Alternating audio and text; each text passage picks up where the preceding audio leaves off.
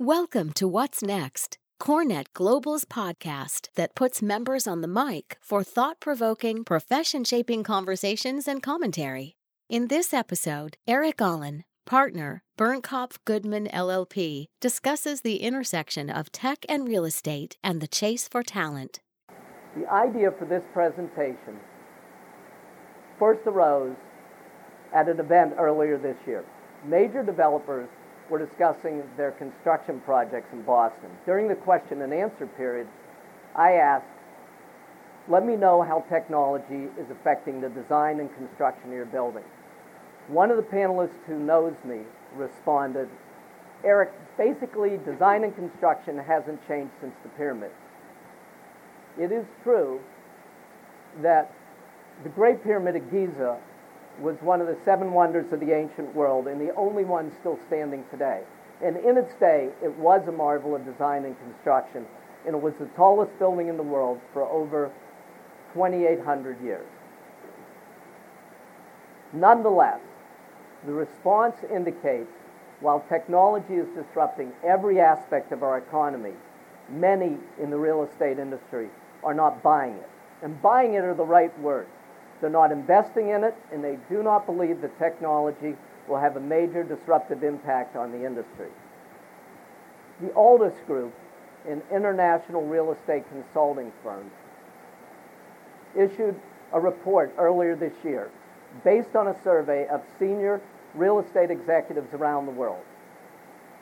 And the report indicated that those executives did not believe that any technology would, the majority of them did not believe that any technology would have a major disruptive impact. Only 35% for smart buildings, only 28% for artificial intelligence, only 24% for big data and data analytics, and only 18% for augmented and virtual reality. Why? The answer may come from a KPMG report that was just issued last month, which indicated that the players in the real estate industry just do not know how to use technology. In the meantime, tech savvy companies are entering every sector of the real estate economy and taking a piece of the action, or assisting those wise enough to invest in technology to gain a competitive advantage over their rivals. Jeff Bezos said to his investors that for Amazon to remain competitive, it had to stay in day one, that startup mode, forever, and be laser focused on its customers. Rest on your laurels and you will be passed. The focus of this presentation will be on office buildings and the role that technology plays in the chase for talent, efficiencies, and cost savings and space as a service, which includes co working. Let's start with the chase for talent. The U.S. right now has a talent shortage, and it's going to get worse. Korn Ferry, an international consulting firm, recently issued a report that indicated and they predicted that by the year 2030, the worldwide talent shortage will be 85 million people. And that will result in lost revenue of over $8 trillion. In the U.S., by 2030, the gap will be 8.5 million people on a talent shortage. In the meantime, our immigration policy is exacerbating the situation, with many talented foreigners who would otherwise come to the States, going to other locations, including Toronto and Montreal. Our colleges and universities are not training people for the skills that are needed in our society, and we're not doing well in relation to our competitor China. By way of example, our colleges are producing 47,000 engineers, engineering graduates year, while China 250,000 engineering graduates a year. And that is true across all skill sets in relation to China. In addition, tech savvy companies in particular are luring college professors away from their universities by big salaries. 50 members of the highly respected robotics department at the University of, uh, at Carnegie Mellon University in Pittsburgh left to join the autonomous car division of Uber. In the meantime, companies who are short of talent are in competition with each other, particularly TAMI companies. That's an acronym for Technology, Advertising, Media, and Information Companies. A failure to have talent puts you at a competitive disadvantage to your rivals, is a lost revenue, and maybe a loss to your business. What can help in retaining talent is the building you choose, and that is you need to choose the right building. Now, landlords are in competition with each other for tenants, and they need to know what those companies want in the building.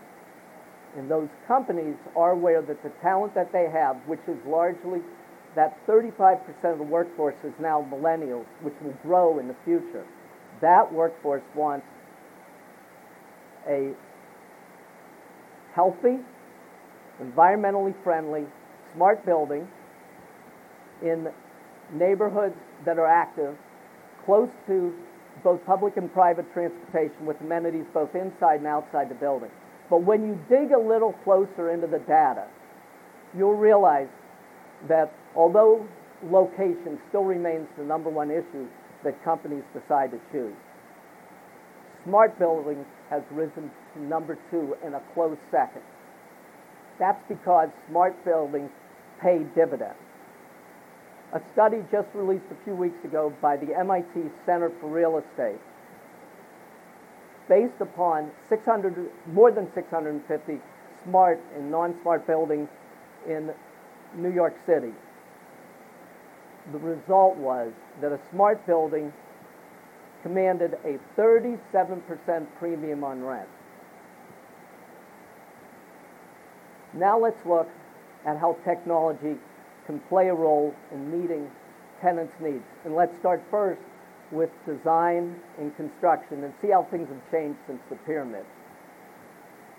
Although the pyramids took, the Great Pyramid of Giza took 20 years to build, we don't have the luxury of that much time. But nonetheless, the major problems con- confronting the construction industry is that projects, buildings are not coming in, time, uh, in on time and on schedule. And part of that problem is exacerbated by the fact that there's billions of dollars spent correcting problems in the field, mistakes that are costing time and money, and creating serious problems for tenants, both in potential loss of business, holdover rent from their prior spaces, or both. There is a company right here in Massachusetts, in fact in Boston, that is working to solve that problem. It's SGA, an architectural firm. Michael Schroeder is the director of design and construction at SGA. And he was an early adopter of virtual and augmented reality.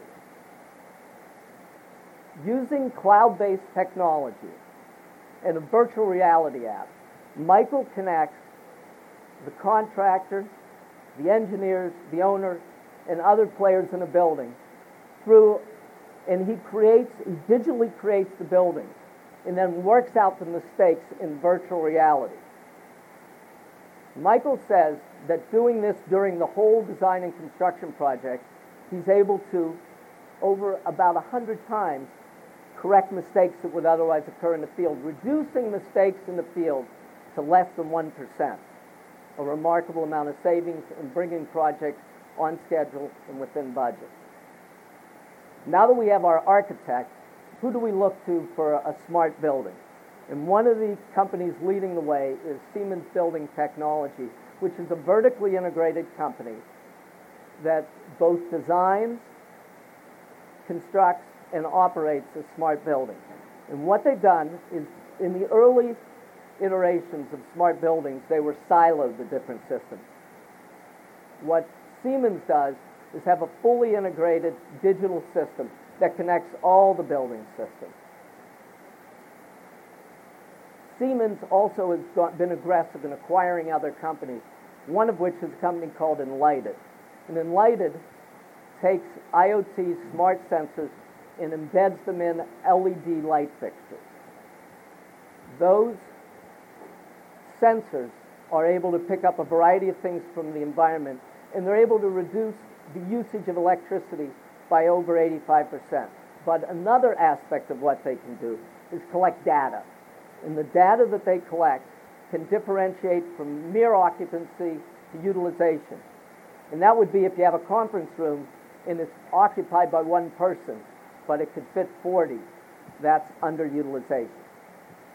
To give you an idea of the power of these sensors in relation to business, a company in New York recently had leased three floors and was planning to lease a fourth.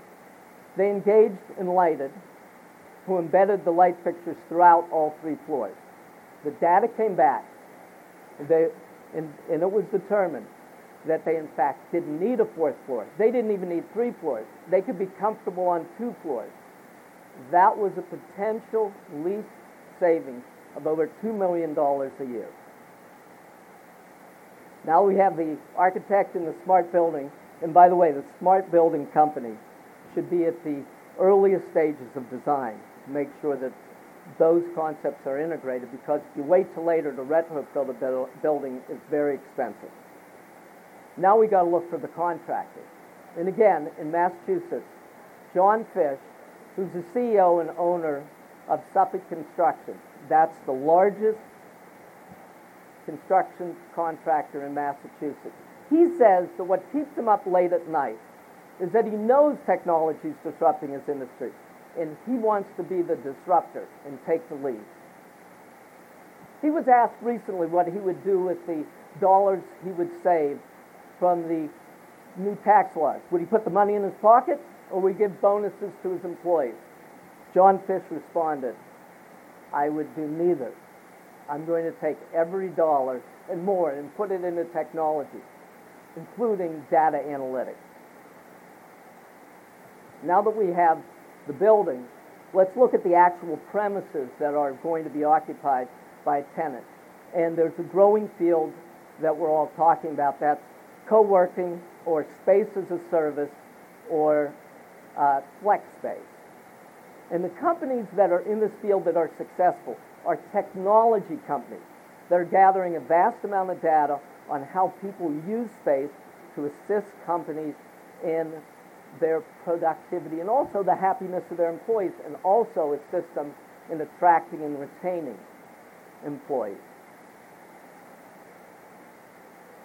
Basically, it's a hospitality approach using technology. And there are trends in our society that one needs to be aware of. One is that companies have a difficult time figuring out what their future is going to be. They can't tell where they're going to be a year from now, let alone five years, let alone 10 years. So what's happening is that realization is causing companies to lease less space or to shorten the term to deal with what they want. These co-working companies are there to meet that need. There's another aspect of the economy. The gig economy, that is freelancers, independent contractors, consultants, are it's a growing portion of our economy. It's predicted by 2020 it will make up 40% of the workforce. So the big bang disruptor in this field is WeWork. And WeWork started in 2010. Today, they have 465 locations in 90 cities. Now, it's important to know those 90 cities is that they aren't focusing on the suburbs, and they're only focusing on certain cities worldwide because two thirds of the world's wealth will soon be concentrated in 600 cities in the world. And that's why you don't see many co working companies in various different locations because they're aware of that trend. What WeWork's done is WeWork is constantly disrupting itself. Adam Neumann was recently asked, and he's the CEO and co-founder of WeWork, how his co-working company is doing. And he snarled and said, we're as much a co-working company as Amazon is a bookseller. And he's right. WeWork and the other co-working companies, so-called, are really technology companies that create dynamic workplaces that meet the needs not only of the gig economy, but small companies and large companies as well. WeWork is now worth more than Boston Properties, $20 million. And it has, although it started as a co-working company, in 2016, it started to focus on enterprise companies. That's companies with a thousand or more employees. And that part of WeWorks by the end of 2017 comprised 20% of their seats, 30% of their income. In addition, it's seen what other co-working or space as a service companies have done, and it's started to move aggressively into other fields. And that's an understatement when I say aggressively.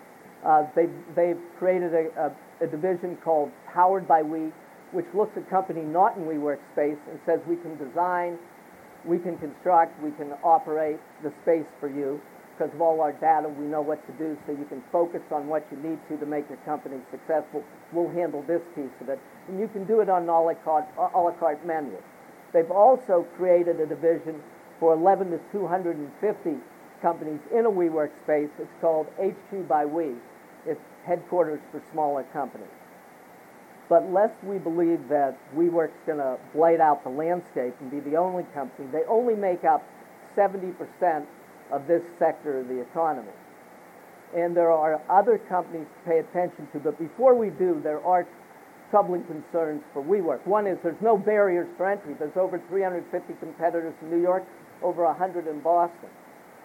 Secondly, in relation to a bond that they recently issued, they had documents that disclosed that their losses in 2017 were over $930 million, and they had lease liabilities from now to 2022 of over $5 billion.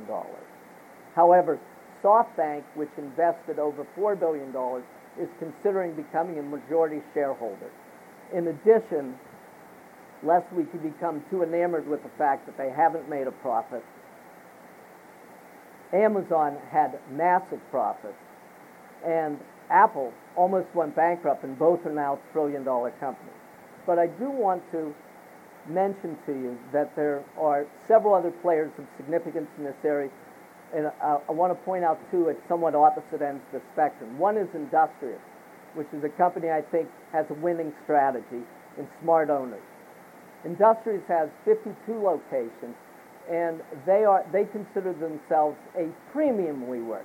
Their users would agree. They have very high user ratings, and they've moved their model away from leasing space to partnering with landlords, and therefore cutting down on their own costs. And they've also focused on companies, and they don't highlight their brand as industrious, they highlight a company's brand. And they're focused also on that market of 11 to 250. They've also started to go into malls which is an interesting concept to have co-working within a mall. Another company that's worth looking at is a company called Spacious. It's in New York, and it deals with inefficient use of space. And what Spacious has done is it originally started by looking at these beautiful places in New York that were for dinner only, and they activated it in the daytime with little expense to be co-working spaces. In addition, they've recently gone into and worked with retail landlords that had vacant um, retail space in New York, and they said, look, we'll move in there until you find someone to take that retail space. It's better to have it occupied. WeWork, excuse me, uh, Spacious, because it's able to keep its costs low, offers a membership as low as $99 to use all of their locations what one should know from all these companies that have embraced technology is that they're constantly disrupting themselves. It's something that one needs to do. One needs to be open to and change. It's also that technology is not the sole answer, but it gives you an edge.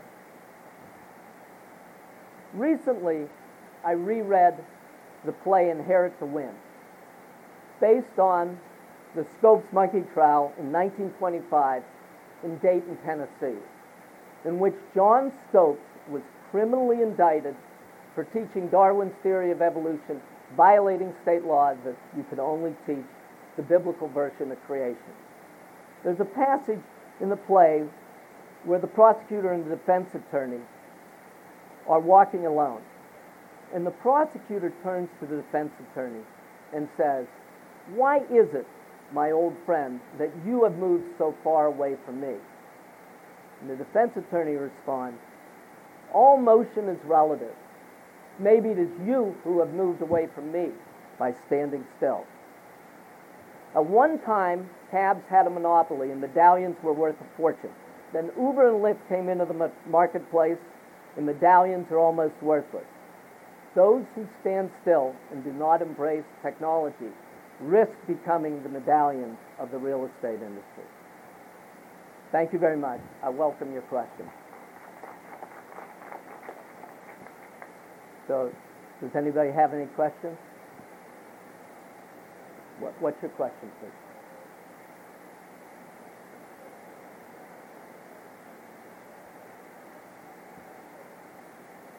Okay, so I need to repeat the question for all of you.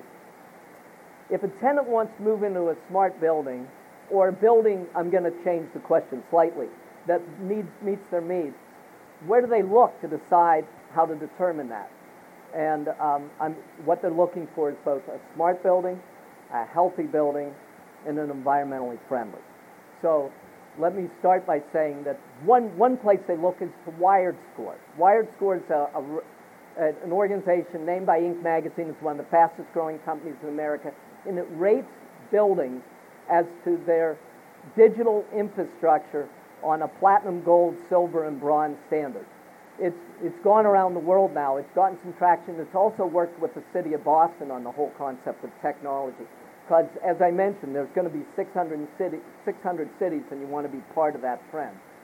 So WiredScore is one. You look at the ratings. Buildings in Boston, the first platinum rated building was One Boston Place, which is a retrofitted building that also, by the way, has a very interesting company, Convene, in it, that started out as an events and conference room company and has just recently expanded into co-working into the model that Industrious has. Another point I'd like to make is that green and healthy does not necessarily, is not compatible necessarily with digital infrastructure. One of the greenest buildings in Boston, at a recent Commercial Brokers Association event, had an engineer talking about how green it was. I asked a question, how is it on technology?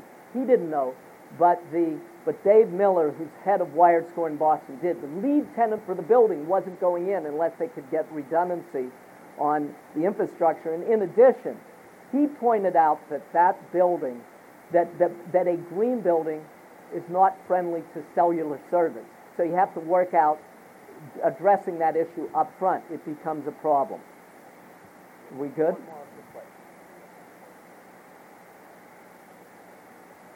Okay. I have one more thing to say, and that is that uh, there's a guy to pay attention to. It's not directly on topic except for his data. I mentioned healthy as being distinct from green. Joe Allen at Harvard has some breathtaking research that shows that a healthy building can increase productivity by over 25%. The cost of doing it above ocean standards, OSHA standards, to being truly healthy is a cost of about less than $10. The cost not to do it without taking into consideration um, uh, absenteeism or sick, sick building issues is $6,600 for employees. He says that it's, your building manager is more important to your health than your doctor. Interesting research. He's not related to me. Thank you, Eric. Great talk. Appreciate it. Thank you. Thank you for tuning in to What's Next. Have an idea or a point of view? Want to record a podcast of your own? Visit corenetglobal.org forward slash podcast.